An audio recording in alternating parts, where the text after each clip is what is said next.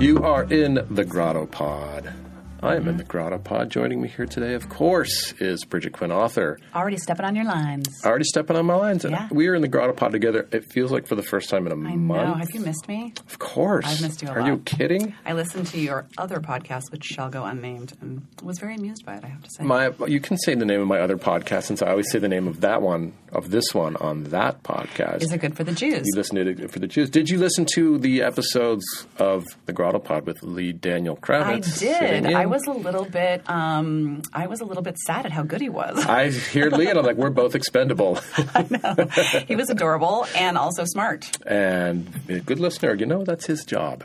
I know he's good at that. He's it's his job. He's Larry, if I can everyone's say, therapist. we have many things in common, actually, you and Yes, I. But yes. Mm. being good listeners is one of the things we don't have in common. Yeah, We try to be. I work on it. I had to take a little break there for some water. I know. I work on it too. uh, the the occasion that brings us back together Hooray! is to record a podcast episode with Hmm. guest Mary Jo McConaughey. Whose book, The Tango War, just came out. Well, it was released yesterday. We're recording this on September 20th. Perhaps a significant day in my life. Because it's the day after Yom Kippur. No, it's my anniversary. Oh, happy anniversary. Thank you. Thank you. I chose today to record not one, but maybe two podcasts. Oh, two. Okay, two. And have a meeting.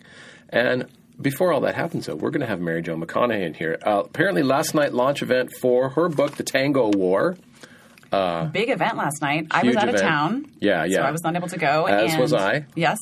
And, uh, but saw it on social media and also heard from the peeps, the grotto peeps, that it was packed and lively and fantastic. Mm-hmm. Packed Lively, fantastic. Uh, she is a new Grotto member, but not a new writer. Not at all. She is a seasoned international Completely. correspondent, journalist, war correspondent I at know. times. That's crazy, right? I want to find out what makes this woman tick Yeah. because I think she had spent a lot of her adult life out of the country. Which brings us to the Tango War, and in fact, she's done. Um, you know, she in we may have to browbeat her a little bit because in her bio she refers to herself as an accidental filmmaker, and I know some people who've been trying on purpose to get some films to make with little success.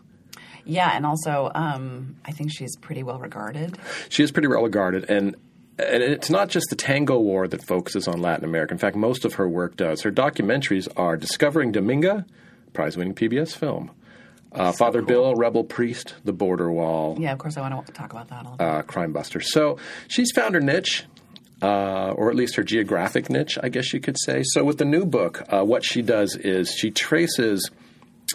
I- You know, i- it's kind of an eye opener. Things we didn't know were happening during World Right, War II, and it, right. what it boils down to is basically a battle for the resources, hearts, and minds of the Latin American countries by the Allies and the Axis. Right. and it starts way before World War II. It starts, geez, I don't know. You know, It's interesting. It's kind of like this is an untapped story Right. of a era you'd think is kind of getting tapped out, yes, but uh, what a vein of gold! Just to keep the metaphor going. And isn't there some new movie about the Nazis going to Argentina? Like, I wonder if this is if this Mm, That's is. a yeah. That is that the one. Uh, if it's the one I'm thinking of, big in the Jewish circles, which Yeah, I I would travel imagine. Uh-huh. in, uh, about some of us trying to track them down after World War Exactly. II. I can't remember the name of it. Sorry, everybody. Google it. But uh, I just wonder if this isn't something where she's really hit the zeitgeist of Could be, you know, if her, interest. if her. Uh, well, we'll find out. You know, what, what sort of response other than a fabulous launch party that she's had. which is always good. And thank you to Mary Jo for coming in today, day after. yeah, and she has another event tonight, Okay. Well, we should get this going. which is then. in West Portal.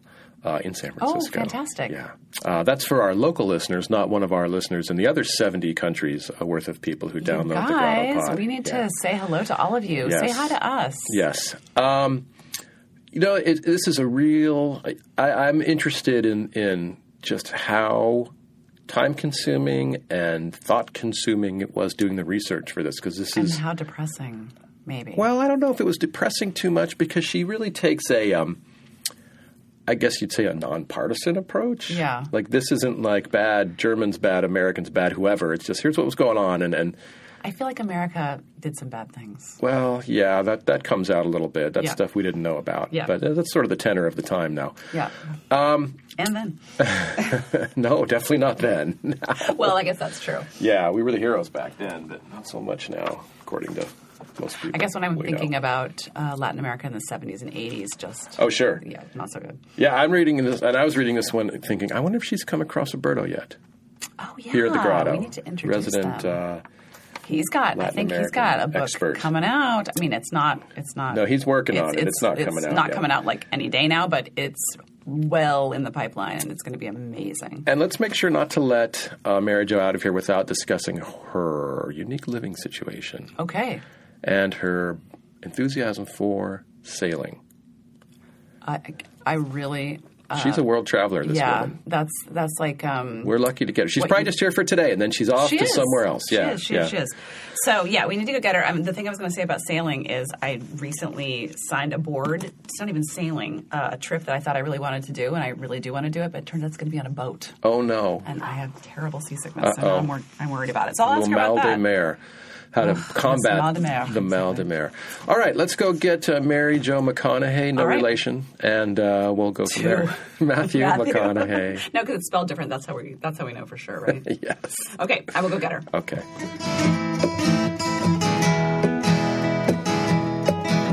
Mary Jo, welcome to the Grotto Pod. Thank you. I'm Good- glad to and, be here. and I guess welcome to the Grotto in general. How I long have you know. been a member? three years. Oh, or three four years. Yeah, but you know, I have a home office, so every time there's a meeting or a party, Mm-hmm. I come. Okay. That's smart. right. You know, I actually use it not quite that cut and dried, but I've found in the last year that I don't work here. I'd come here to talk to people. right. I have started getting so much work done here, and guess how I do it? Close your door. Come on the weekends. I know. Oh my gosh. That's like a secret. It's kind of lonely and That's- spooky. No, but I only it's come with sad. a niece. Oh, good. okay. It is a little lonely. and but it's I'm. like- I- It's crazy how because it's so quiet and there's Mm-hmm. parking. and there's parking and you can't do anything else. Like I can't pay bills. I can't get roped into family stuff. I just work. So anyway, highly recommended. and since the internet never works. I know that's what I love actually. Uh, since you mentioned your home office, and I know this is sort of a segue, but you got to tell me about your living situation. Okay, And tell not, everyone, not- not really. too many details here, but my work situation is such that I have a um, big room downstairs, fortunately, and um, I have you know my my daughter lives in a little cottage in the back. Oh, 'cause- yeah, and But my- I thought you lived on a boat. Oh, I did. I've got to Oh. change that on Update my oh, it. Update it. website. You're absolutely right. Yeah. I did live on a boat for a long time, and then um, then I didn't. but I loved it when I did. What made you decide to go back? Because I know in, in your bio it says you lost a couple apartments to Yes, condo I conversion. did. Yeah. which just as the, as happens in San Right, Francisco. right. So you went the boat ride on like a 1939 Chris Craft or something Oh, like so that. What, no, not a Chris Craft. It was made right here in San Francisco at the Nice K N E A S S boatyards, which is an old traditional boatyard, and it's called a Bay and Delta Cruiser, and it's uh, literally a classic because if they were built, if a wooden boat was built before 1939. Which is, by the way, when the war started Exactly. Oh yeah, or uh, when World War II started, it can be called a classic. And um, I lived on it, and it was great. But I, I started covering Latin America more and more. And, uh, uh, you know, my dad said, you know, wooden boat is a hole you pour money into. lots of And- people's dads say that. Right. and it's really true. And it was time to do something else. My dad used to say that about horses. That they're a wooden hole in the water you pour hole into. Know that they're a hole you put money in. Uh, Right. Now you say you started covering Latin America, but it- it seems to me that you've always covered Latin America. So let's let's dive back into that then. By the way, we've said what your book is about.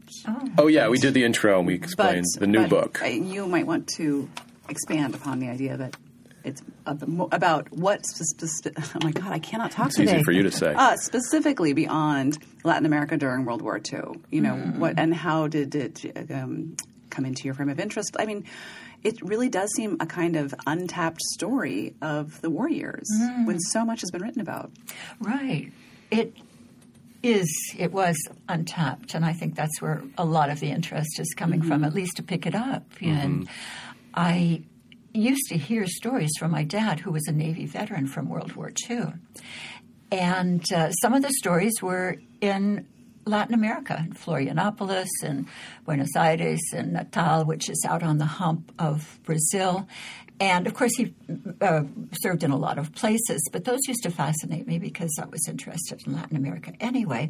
But I could never find a single book. I wanted to start with a single book that could give me the overview, something that Right. wasn't academic, uh, uh, something that I could just sit down and read. And I could not find a book in English.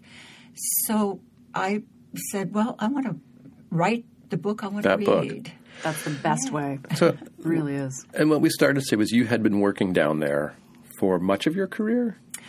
I started after uh, leaving uh, UC Berkeley before graduation, but I found out very recently Really? that I had enough credits to Oh, good. call myself graduated. but- Congratulations. Oh But nobody's ever Hooray. asked. Nobody's ever asked me in that so all my great? years as a journalist. Uh, do you have your degree? Can you show me Wanna your see degree, it. please? Does anyone know where their degree is? Right. Yeah, I do. So that's one good thing. And no, I just wanted to write and I just wanted to report and I just wanted to travel. So I went to Mexico and I started working for uh, freelance for magazines and I wrote for Rolling Stone, for Ms. And then this job came up in, no, not in Latin America, in Saudi Arabia. Whoa. it's the biggest English language daily in the Gulf. Uh, Wow. And what year? What year was this? Oh, God, it was in the 70s. And it was a perfect time to be there because um, the uh, Iranian revolution was The late fresh 70s. and um, Saudi Arabia was just coming out of feudalism, frankly. I mean, it had just not had a lot of contact with the world, Mm-hmm. except for a very, very elite few people who went to the same schools as we all did. You Mm-hmm. Right. Know? I, you know, that's funny. I was just going to say who would then show up at, At our Berkeley. At, at our colleges. Berkeley. Yeah. I mean, I remember one night uh, sitting around with the minister of this and the minister of Yeah. that, and the opening of a new town. Believe it or not, they just started from zero and made Wasn't a that- town. And it was a big argument between Stanford and Berkeley about a football game in, in some year. Wasn't that amazing? Thinking back at now that these guys would show up. And we would just think, oh, who, who's that guy? Like, well, you have no idea how much money and power his family has. Right. Yeah, and they ran the countries. Yeah. Although the guys that you really worked with were not the ones necessarily from the royal family. They were either Palestinians who made everything work in, in Saudi Arabia, or they were from other groups, other tribes who had gone to school and made a name for themselves. Mm-hmm. The royal family often had the top titles, and these other folks Mm-hmm. They were getting the really stuff done. Made it all So work. it's like real feudalism, I think. But let's back up even further then. Um, you know, clearly from the start, you had an interest in international journalism. I did. So explain to So us. interesting, and yeah. in your bio, you mentioned that you grew up with four brothers and sisters. Actually, we were six. Okay, six. and your family just traveled a lot. Well, we would travel in limited periods because my dad had an eight to five job Right. and two weeks. I think once we had three weeks vacation in the summer, and we'd pack into the car. I didn't even stay in a hotel till I was well into my 20s, working as a flight attendant to get money to go back to school. And um, we would just go in the car and and camp at all of these wonderful parks and all of these great places out in the West. Sometimes we'd go as far as Chicago, where the family's from. Okay. But there was just a lot of getting to know the country, and eventually I wanted to know other places And where did you grow up? in Southern California. Uh, which part? Uh, Monrovia, then Glendora. Okay. That it's um, outside of LA. And you're qualified to say it was really nice back then. Listen, I grew up in an orange grove. Yeah. Yeah. Six acres, clear skies, the mountains right there. It wasn't too nice when there were fires, but right. Same problem still, right? it's the same problem, isn't it? Out Yeah. here in the north. But that idea, you know, how California has changed. You know, originally the original nickname of Silicon Valley, the Santa Clara Valley, was the Valley of the Heart's Delight. Yep. Really? And that was Orange Groves as well. There's some product. Is it artichoke hearts or something called Mm-hmm. It might Heart's be. Delight? It could be from. It might be. It was all from orchards, yeah. then. Yeah, and, and all the grapes. So somewhere along the line, though, you, I don't know if I would call it wanderlust so much as just uh, a thirst for knowledge about new places. It seems like Mm-hmm. I think what it was was I liked to travel, and I didn't like to just travel and do nothing. I wanted to write about wherever I was. And uh, I wouldn't call it travel with a purpose, but it was sort of travel with something to do with what I was seeing. Well, if you got to pay your own way, that's pretty Well, cool. Exactly. Yeah. Exactly. Amazing, right? Exactly. The first uh, year I lived in Mexico, I was really writing for barter uh, with a Mm. couple of small magazines that uh, would trade for hotel chits or things. Were you writing in English? I was Yes, I gonna ask was. that. Yes, I was. No, I don't dare. Uh. Our daughter grew up in when we lived in Guatemala, and she's a native Spanish Speaker. speaker, Yeah. and and she you know writes in both, but there is. There's no way. I I, know, I can't imagine. Yeah, I speak it fine, but writing is really different. I agree. I completely agree. Speaking of writing, the way you describe it, it sounds like the, the wanderlust. I just used the word twice. Good word though. Came first, or did the writing come first, or was the writing a way to support the wanderlust? Oh, y- you know, I'm one of those kids that had their first stories in the grammar school newspaper. we've in heard a few of sixth those. grade. Yep, we asked that question. What was the moment when someone said, "Ooh, you're good"? Right. It was about a raindrop that made that whole cycle from the cloud to the river and got picked up by Louis Pasteur. And Holy Moses. in it, I mean, it was bizarre. and in it, he puts it under the microscope and develops the theory of pasteurization. And this was told from the POV of the Raindrop. water. Raindrop. That's From the bold. raindrop. I, like mean, I it. was only in sixth grade, I so don't know. I think that'd be a good story now. I know it's so good. It's, It's so very good. creative. yeah. But though you were that creative, it was reporting that spoke to you. It was Vietnam. It happened when I explain. was at an impressionable age, one where uh, my male friends were either gone to war or asking me to stand up for them when they signed up for conscientious objection. And so I went to work for a small anti war newspaper for servicemen called The Ally, which was run out of several mailboxes in Berkeley and uh, was very pro serviceman.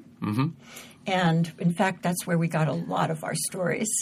Pro Ah. serviceman. Now, at the time, was that unusual? I think it must have been, especially in Berkeley. Yeah. Yeah, well, yeah, yeah. But but these were guys just like us, Right. Mhm. And uh, they And the draft's the draft. and the draft, uh, and they ended up uh, at, at war. And so, um, I always like to think of it as part of the part of the war resisters movement. But it was pro, and, and that's more or less how I am today. You know, I'm pro, pro. Obviously, you know these. A lot of people just get swept up, and uh, I mean, a lot of people go voluntarily into the service, and others are swept up. And was this before? you know, What's sticking in my mind is the flight attendant comment. So, Mm-hmm. was this before you were at Berkeley at school? It was just before enduring. Yeah, just before enduring, and uh, uh, I, I I just got attached to it, and there was a certain point where I said, "Well, I could do this." Um, you know, the war was gonna was over, and uh, I just decided to go down, which. It seemed as if you could do then. I don't know if you can do it now, but go down and be a foreign correspondent. It's amazing to me that you can just drop in, but I, think you could. you- I think you absolutely can. I just think it's hard to get paid. No, it, it, it, it is right at first. That's why when I talk at a journalism school or at, um, yeah, that's Yeah, fine. yeah. Please have sorry, some water. Absolutely. we just keep rolling. That's how we do it Yep, that's how we do it. in the four one digital five. is so great. Yeah. Okay. You were You, saying you dropped in. You dropped and in and how as do you a- get paid? Right. Right. How do you get paid? When I speak at journalism schools, and uh, this is something uh, I don't, sometimes I don't get invited back because one of the first things I say is you don't actually need a journalism degree. It's wonderful to have. It's wonderful to have. But um, i- in my case, and in the case of other people I knew, um, you know, Steve Kinzer, Ray Bonner, uh, uh, uh, uh, Joe Fitchett from the Herald Tribune. Um, it- it- they came from other places and were Right. fascinated by the story. And I tell students, make sure you have enough money for a good solid year where you don't have to teach English, you don't have to do anything except follow your stories. In six That's months, great in six- advice. in six months, you'll have a string. When you went in as a war correspondent, you went as a freelancer. You didn't go on staff for anyone. No, and I no, and I didn't um, go as a war correspondent. I went as a a person who wanted to do stories from the field. I think Mm-hmm. the first big story I had was um, Americans in Mexican jails for Rolling Stone. People who had uh, So, what was it like writing for Rolling Stone? If this is in the Yeah, seventies, this is the heyday. this was the heyday. So You know, fun. you walked right down. Uh, it was South of it Market. was right here. Yeah. How wide was And, Jan um, Wenner's tie? Was it? Let me tell you something. When I went in there, because I didn't hear immediately back from them, and I happened to be in San Francisco. This Mm-hmm. You is just how, popped in? This is how naive I was. I I went in there, and the editor that I'd been in touch with said, "Oh, Jan really likes this," and I said, "Who's Jan?" Oh, So Oh, I actually love that. That's that is. fantastic. You need a little bit of that. I mean, Yeah. I, I, I was pretty green, but anyway, they they ran the story, and it was and it was great. And then it was one thing after another after that, and then I started working on staff for Arab News, and then had all the most wonderful strings of the world: International Herald Tribune, and uh, you know the AP, and uh, because well. Frankly, in Saudi Arabia, there are not that many Right. Mm-hmm. American reporters. Absolutely. How did you end up back in Latin America then? After that, Uh, it was just time. I'd spent several years there, and the opportunity came up to go with some friends to take the long road home across Asia and the Pacific, and living on trimaran and in uh, New Guinea and all of these things. So I couldn't, Amazing. I couldn't pass it up. And then I, I heard of this place called Pacific News Service. And I s- thought, mm, Pacific, it's about the Pacific, right? And I went in with a story that I saved string on about the um, liberation movements in the different island areas, East Timor and Vanuatu and those places. And uh, they took this story, Sandy Close, my the wonderful Sandy Close, and um, I went in there to, to to pick up my minuscule paycheck, and uh, she said, "You speak Spanish, don't you?" And I said, "Nah, I'm- you know, not really." And and the Un next thing, poquito. I was Enough. covering all the Salvadorans that were coming. up. how was your, now? How good did your Spanish need to be for that? I taped everything. You did. I just spent hours, Yeah. and then um, pretty soon it got. Got better. I must say, real good. Now, how's your Arabic? Actually, it's not very good Mm-hmm. because I studied it, and all the people I spoke to were always uh, English speakers. Oh, you know, okay. it's one of the most educated places at a certain level. Now, with the women, uh, I I had to have some basic words, and I did, and we just laughed a lot and ate together, and Mm-hmm. it was fine. But I must say, it's it, you know, when at the end of it all, when they say, "What's your big regret?" and I say, "I didn't continue with the Arabic." yeah, well, I wonder for if, sure. if that adds an another layer in reporting when you're trying to characterize someone or, or you know get the facts if you can't understand every word they're saying. You know what sort of challenge does that pose?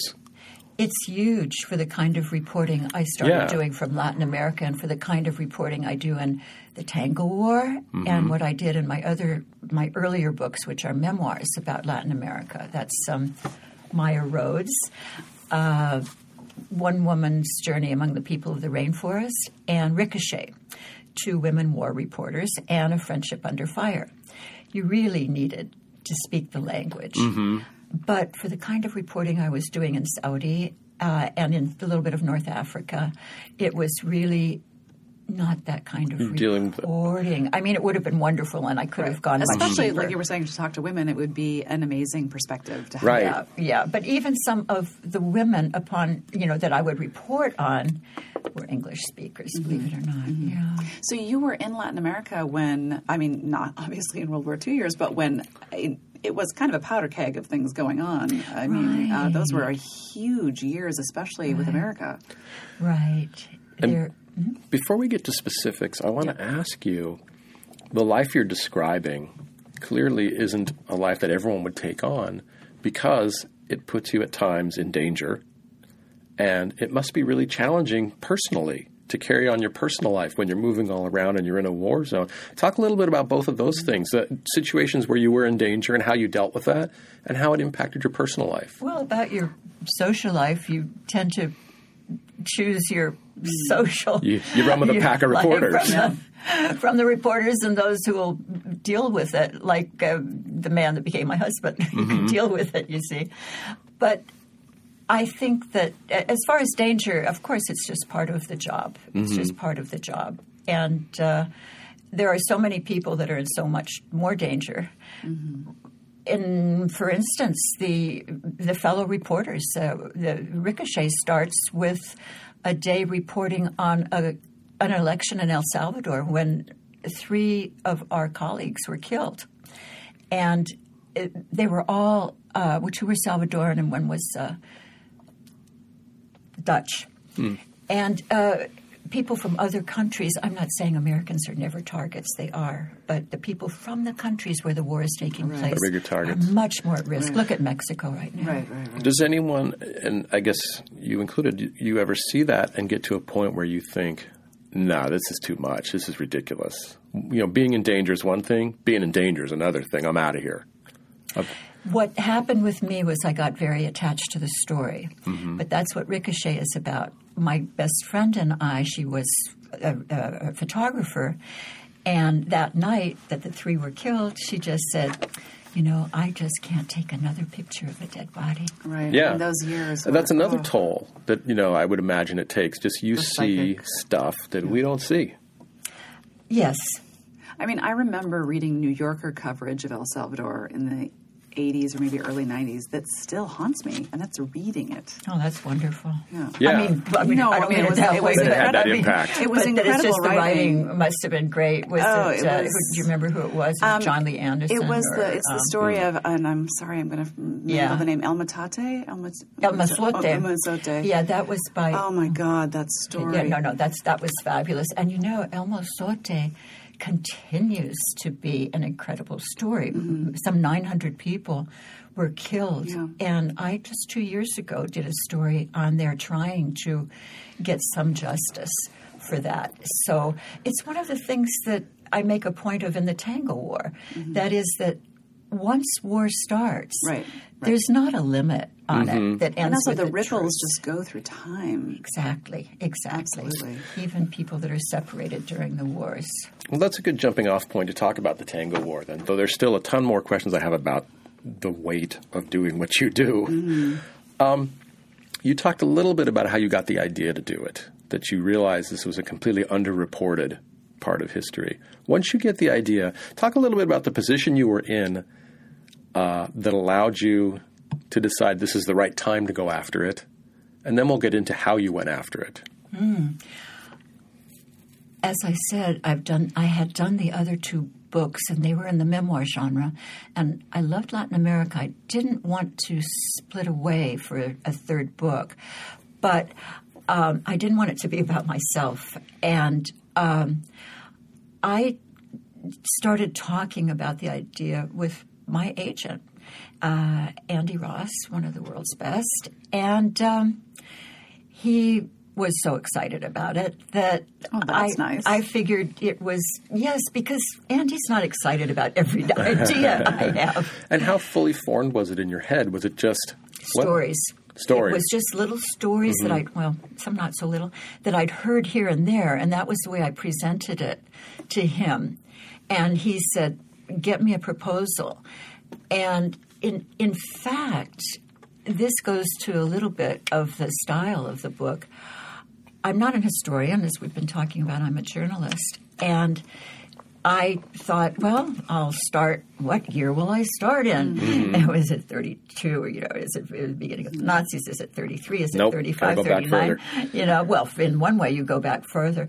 But it just occurred to me, no, I, I just can't do it chronologically, step by Mm-hmm. step by step by step. That's just not how I'd want to read it.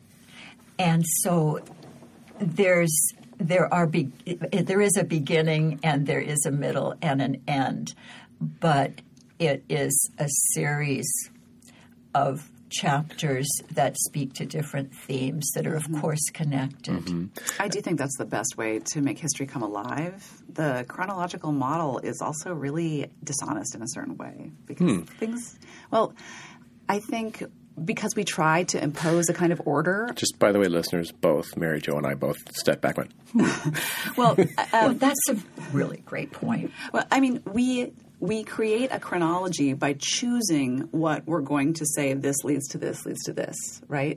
Um, and yet, many things were happening in those years, Things were happening. and it's complicated and intertwined. And so, sometimes I think the chronological model can be more dishonest than a kind of porthole You're ab- picture. absolutely right. And I, I'm going to borrow that if you don't mind. sure, perhaps tonight at your reading. right tonight at my reading. Well, I mean, look, just look at the situation of of uh, of the Jews. To to look at the situation of Jews during World War II in Latin America in the 30s or 40s would be totally dishonest.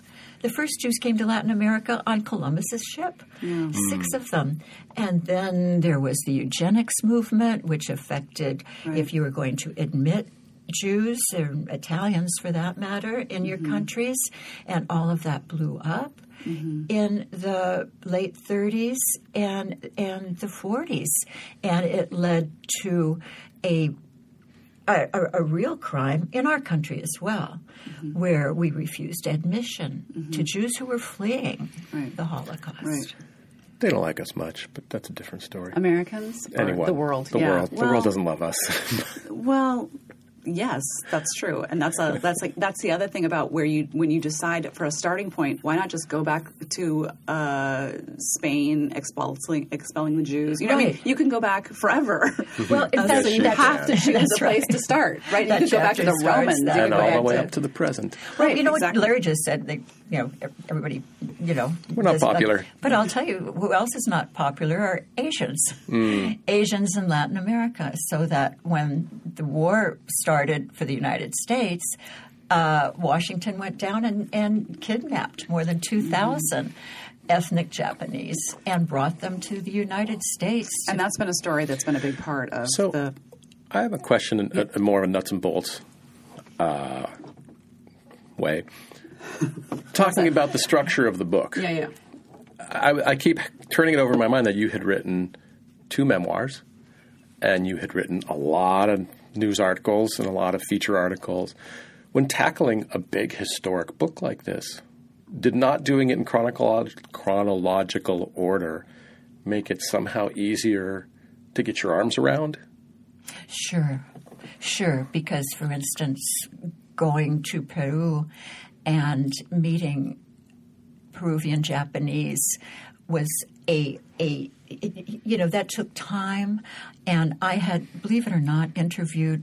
In my neighborhood, one block away, were three survivors from a Texas camp, which I had not known about at all till I started calling around to see if I could really? talk to no, because I'm a journalist. I wanted to talk to some people who had experienced these things. They would have had to have been young at the time. Although I interviewed a lot of Brazilian uh, soldiers who went over to Italy to fight from the smoking cobras. They're in their 90s and sharp as a sharp as a tack. You know, my dad was a World War II vet. He's still alive. Is that right? Yeah. And I'm sure that he has tales that he could tell. Oh my God.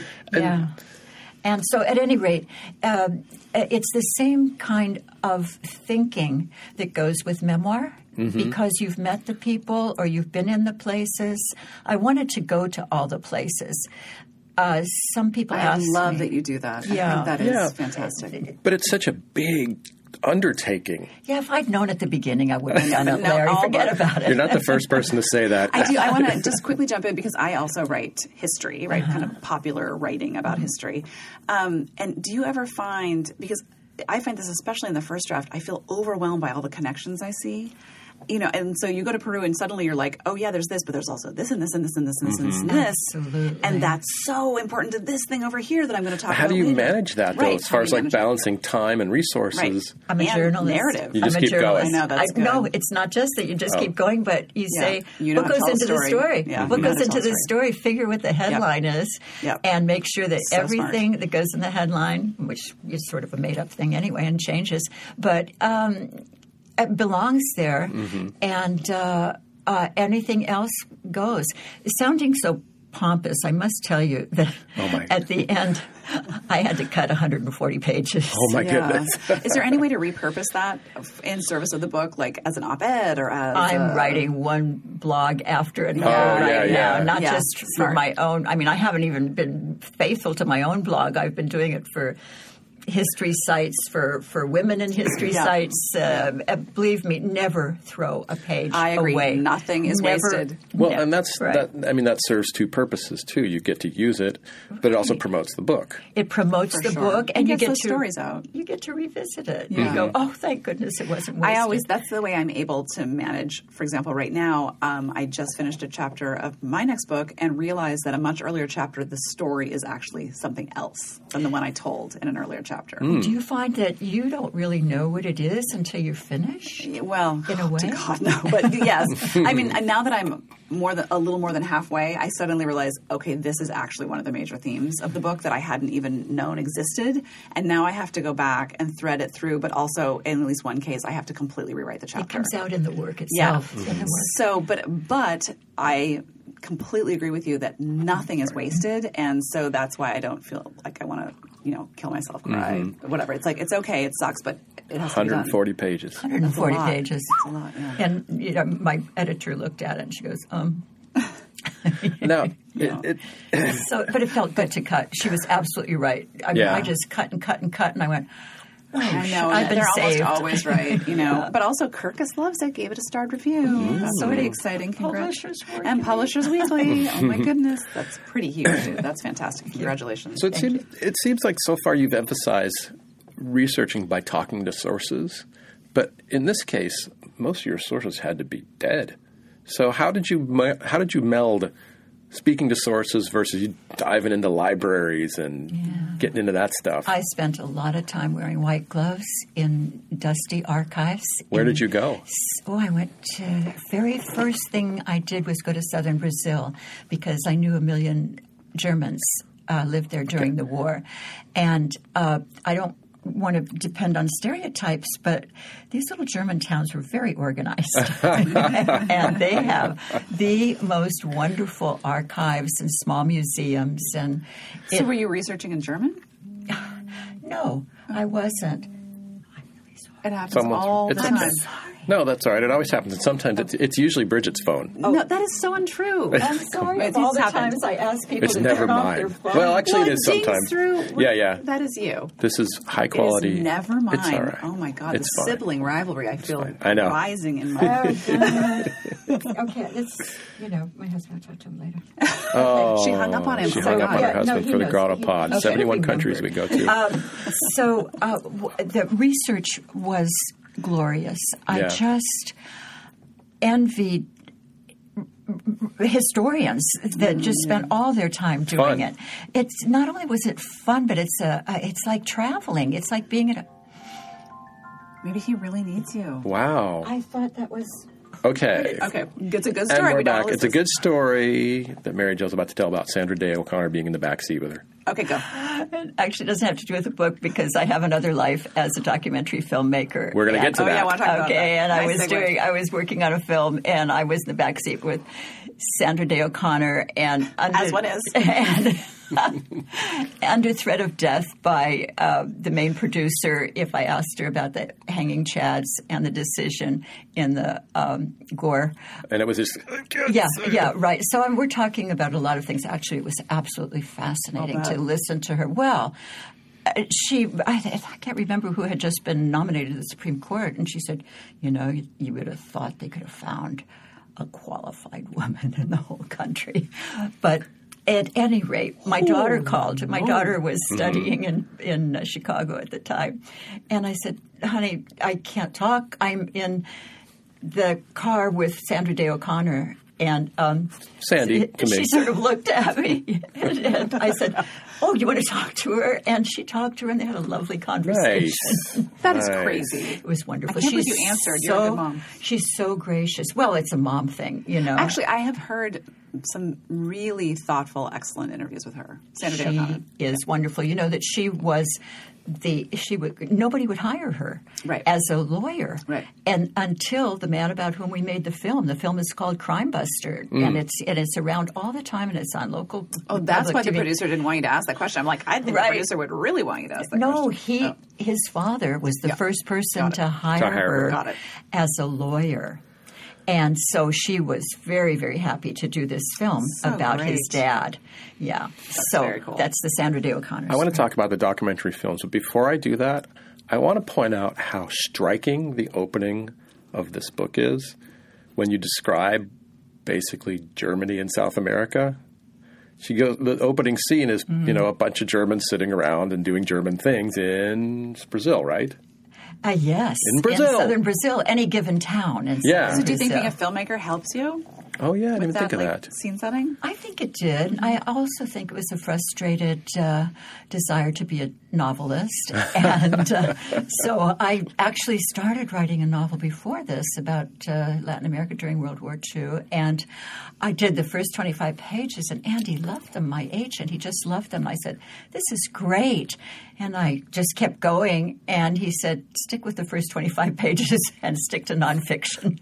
Harsh. Wow. harsh, but that's Andy. Yeah. I mean, he's Oh, you know wonderful, what, you need but that. you know You he's need that. pushy and he's very clear. And I think that's what you need. Um, they, I agree. They say ninety nine percent of what you need is trust, and I trust him. We're going to go huge. back to Tango War, but I do want to talk about documentary filmmaking. And I jokingly said in the intro, I have a bone to pick with you because you describe yourself as an accidental filmmaker, and I know a ton of would-be filmmakers who are doing trying to do it on purpose and not completing that task. I had really good subjects. How did you become an accidental filmmaker? I, through journalism, I was writing about uh, a, a woman that I had met who had been a survivor of the worst massacre in, uh, if you can, if you can put them on a scale of which massacre is worst, but one of uh, one of the worst in Guatemala, and she had been adopted. It was an Iowa housewife, worked for Merle Norman, and it's a it's a it's a rather long story. But I became friends with her and went back to with her when she went to visit her community, and. um I said, God, this has got to be a film. And I start. I had been working before with Pat Flynn, who had been working at National Public Radio, I think. And so we applied to uh, PBS uh, and to Latino uh, film uh, uh, places and to, to a lot of other very, very gracious uh, funders.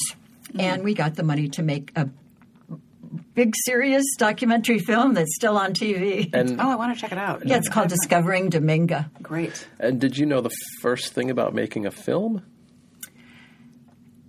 No, but yes, it, it's not.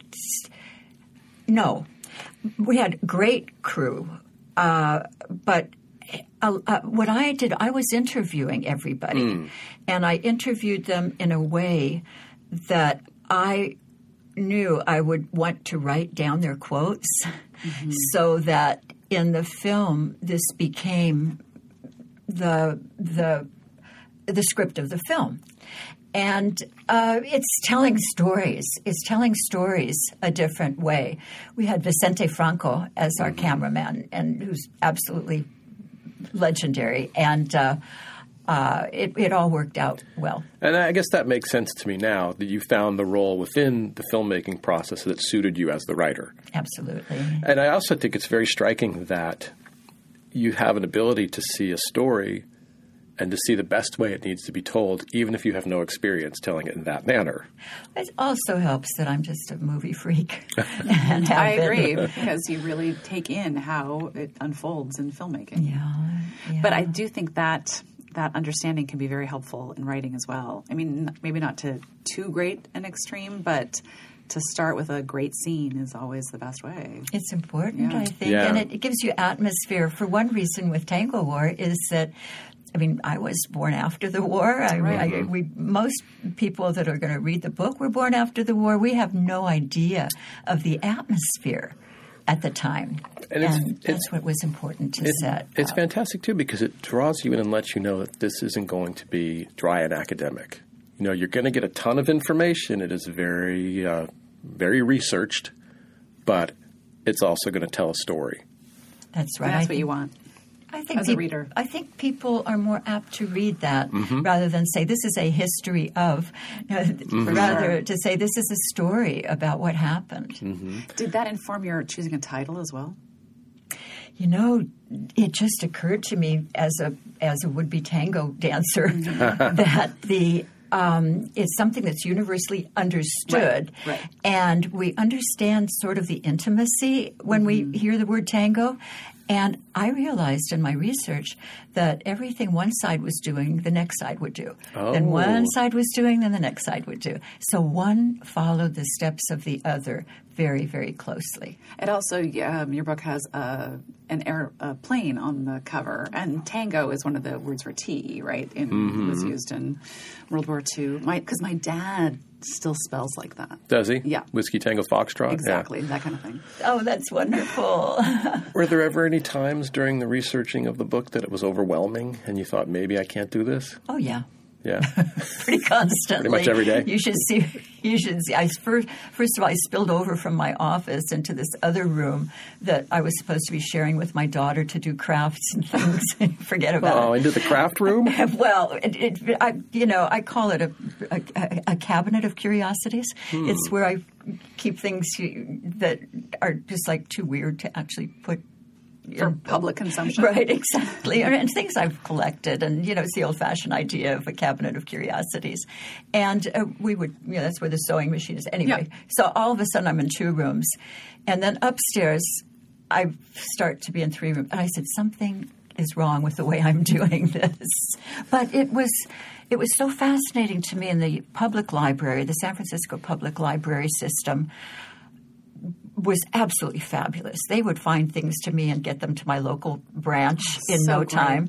Shout out to the yeah, public shout library. Big fans of out. SFPL. And We the are. Mechanics Institute Library Oh, also big fans of gave them. us a room. My two friends that also write, and every week we exchange pages on a Wednesday, and then we go over them and meet on a Friday in this little room at Mechanics. And I'll So tell fantastic. you, libraries are the salvation of writers. Agreed. I agree. Agreed. And, and I think in this day and age, often overlooked, that people will skip right over to the library and go to this little machine right here in front of me. Mm-hmm. How can you do that? You need to read the whole book, not just get the quotes, and you Mm-hmm. also need to be in the place. Well, I Can- I- that- absolutely that's- agree. And I think we may be relics. 'Cause Right. I love just being there. Well, as a journalist, Yeah. I mean, as long as journalists are around, I think uh, that will be the But, case. but as nonfiction writers, I'm more and more convinced that you have to go to the places that you're writing about. You have to kind of walk in the footsteps of the people who were there before you. It makes a huge difference. Actually, I will argue even as a fiction writer. I, mean, I know Oh, yeah. that not No, all I know fiction that you do writers that. agree. Yeah, I know you do But that. uh, you got to go. You got to feel I, it. I think it's huge. Unless I you're do. making up a fake place. I think you can feel it when the Yeah. author doesn't really get the place. I mean, I've had that experience myself where I've written about something and then I have the chance later to go there and, And you're I like, "Oh, think, shoot. God, that Not thing even would've been close." cr- not even close, and also, I mean, descriptively close maybe because I Mm-hmm. can look at pictures and I can see old photographs or whatever, but uh, th- something where I think that would have been the thing, and just being on the ground, seeing it, knowing it, experiencing it. Absolutely, and talking to people because one thing I noticed with the tango, what I never would have gotten from Google or books, Mm-hmm. is how certain things are deliberately forgotten in the places that they Right, happened. right, right, right. That makes sense. And that adds another layer, I think, to any kind of work about history. Mm-hmm. Yeah, that's Which things are remembered? Which things are falsely You, remembered? you get into that really early in Mexico City. oh, with the Aztecs. I was trying to think with of the name. The Aztec- what were they right, called? The, The Aztec soaring squadrons. Aztecs. Which is an awesome name, by Isn't the way. it? Hey, just as good as the smoking cobras, the Brazilians. Smoking cobras is good. yeah, the soaring Aztecs was a, a, a- a- a flying unit that uh, flew on the, in the Philippines on the side of the Allies. And uh, they're not very well remembered. In fact, I did some of my asking around of people right in front of the monument to them, which is about two Yeah, you stories mentioned tall. that. I need to ask my dad about them because he was a pilot in the South Pacific.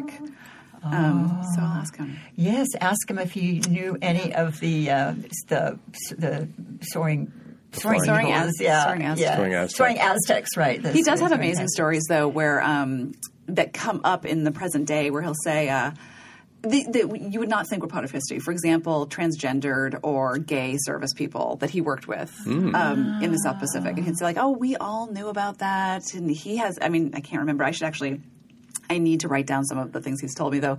Um, one of the guys who was always on the, you know, what, what, like, like they talked to the people who were landing. He was called like Auntie Flynn, and he wore a dress, and he Like Klinger. Oh, like Klinger, yeah, Like exactly. Klinger. And he was, and, and my dad was like, and everyone knew that he wanted to be referred to as a woman, and it was like no big deal because he was the best damn guy to get you down. Oh, wonderful. Um, and anyway, so we think this that we've invented all these things, but you know No. they've they've existed throughout history, right? Well, and also it's been so long since I finished the book. Not really, but I, Mm, yeah. I feel Mm-hmm. since I finished the writing, and yet I've got this impulse to ask you, can I talk to your dad? Of course, because I, anybody that I'll had have to anything talk Right. loudly because he's very deaf. So we've reached a part of the podcast where we look forward. Oh yeah. And I have to ask the type of journalism you do and all the traveling you do, is there a shelf life for, for you to do it? is there a shelf life for the history? I guess of, it's a long way of asking what's your next book. Oh, that's just what my agent asked me. He You're said, like I just No, I don't no, mean no, I don't no, mean no, the I topic. see. I, mean your uh, impetus. Do I have a shelf life? I hope your impetus so. to do it, to want to Or, keep like, take on a traveling. big project, Yeah, to take go on a huge places, project, to- travel around. like that. Maybe is what better is what's better. Don't kill me, everybody, about writing a novel. I don't know. Yeah, I just don't really want to. It's pretty big. And if you think the World War II is big, then this is pretty big. Your next one. Yeah. But I don't You really. already know what it is. You It's don't have to this say. one. it. I You don't have to do. say I'm- it. This one I- takes place in outer space. No, no. That would be wonderful. My dad was a rocket scientist, literally. cool. Yeah, literally a rocket scientist. that is that would There's be no cool. rocket science. Oh, wait a minute. Yeah, no, let me tell you. but um, it uh, and it's Latin America, Mm-hmm. Mm-hmm. and it's um, sort of starts where the Tango War leaves off. I'll just So leave it at that. you uh, have, you're willing to jump back in. It's like childbirth. I can't, I can't, I can't imagine what else to do. Mm-hmm. What else would I do? Is, is, and is Latin America your life's work? Is telling stories Apparently, about Mm-hmm. not really, because I love the Middle East, and I had a lot of experience in the Middle East. I, But I you've got three books set in Latin America. yeah, I do. Mm-hmm. You're right. I, might, I might be tempted to do something about the Middle East at Yeah. some point. I love Europe. Both of my uh, my my husband's now a, an Italian citizen as well, and my daughter's going to be, and we like to go there. Oh, I'm so, So- jealous. Yeah, no, it's it's wonderful. Um, so I, you know, I don't know, Larry. I just I don't don't know. know. Oh, Sky is wide impressed. open. Uh, and we've reached the end of this podcast, and we didn't even get to talk about yachting or catamaraning or any of that stuff. That's when you live, live a rich life. It's too big to fit into It's one too podcast. big. Nice too big for work. One hour. And I promised you, Mary Joe, a chance to talk about your website and where to find the book and upcoming events. Remember, this this airs October 8th. So anything soon after that, go ahead and give a shout out to. The best place to find the book is your local bookstore if they don't have it, which actually a lot of them do. Yeah. Mhm. Uh, but you know, just ask for it, and they'll, it'll be there in a couple of days. It's also online, all of the places that your all your favorite places online. Wherever fine books are sold. wherever fine books are sold, and I'll be i- at uh, Litquake on the 14th talking about spies and espionage with the Swiss uh, uh, novelist, the name of whose book is Death. And uh, Does that translate to death or is it just death? it's Death. And the um, uh, Miami Book Fair. And uh, That should be a good audience for you. Yes, it'll be wonderful. Oh, yeah. And a couple places in Chicago. Um, And can they go to your please website come and to find the those? website, and the Chicago events will be up soon. And it's www.tangowar.com, and you get to see a little video. Which was Shelf Awareness's video of the Oh, day, nice. book video of So the day. So nice. it's kind of fun to watch. Super nice. And for more information, you have an author site too. I'd go to Tango War. Okay, start yeah, at Tango War. That's the Uh, that's easy to it. remember, too. Yeah, and Mm-hmm. yeah. It, and from there you can go to my blog and then you can work backwards. Okay. thank you. If anyone's that interested, thank you so much. This is really It's been great wine. having Thank you for Anyone. coming the day after your launch. So cool. No right, and kidding. there's one that And one tonight in tonight. West oh my gosh, Portal. you're amazing. Uh, now we'll take a little time to, to hawk ourselves. BQ, you first. Okay, how about um, you can find me at BeQuinterest on Twitter and Instagram or go to BridgetQuinnAuthor.com. And you can find me on Twitter and Instagram at that Larry Rosen and go to isitgoodforthejews.com if you can't get enough of me and want to hear my other podcast. And you can, really. Really. And as for us here at The Grotto, you can find us on Twitter and Instagram at The Grotto Pod. Yeah. You can email us at grottopod at gmail.com. Uh, and you can subscribe to our newsletter that way too. Oh, yeah. We got that newsletter. Shows up every week, tells you It's who's on. really good. It's fantastic. Don't forget to go to iTunes, subscribe, Subscribe, you guys, and rate download. us. Give Be us one of the five. lucky people in 71 countries who listen to know, the Grotto 71 Pod. countries. How about the amazing. countries I've That's never even heard of? I'm lying wonderful. about that part. No, I've yeah, heard of you've them. heard them all. Uh, you know should what? We, we need to thank well Beth Weingartner for one thing as our producer and also the writer of the fabulous newsletter. Mm-hmm. Um, also Lorianne Doyle and Lee Kravitz. And hey, let's thank our partners Babylon Salon, the Bay Area's premier reading series, and the San Francisco Public Library. Always in our hearts. You're on a roll, so why don't you finish up? Um, okay, I just want to say, you guys, listen, read, write, and just keep working.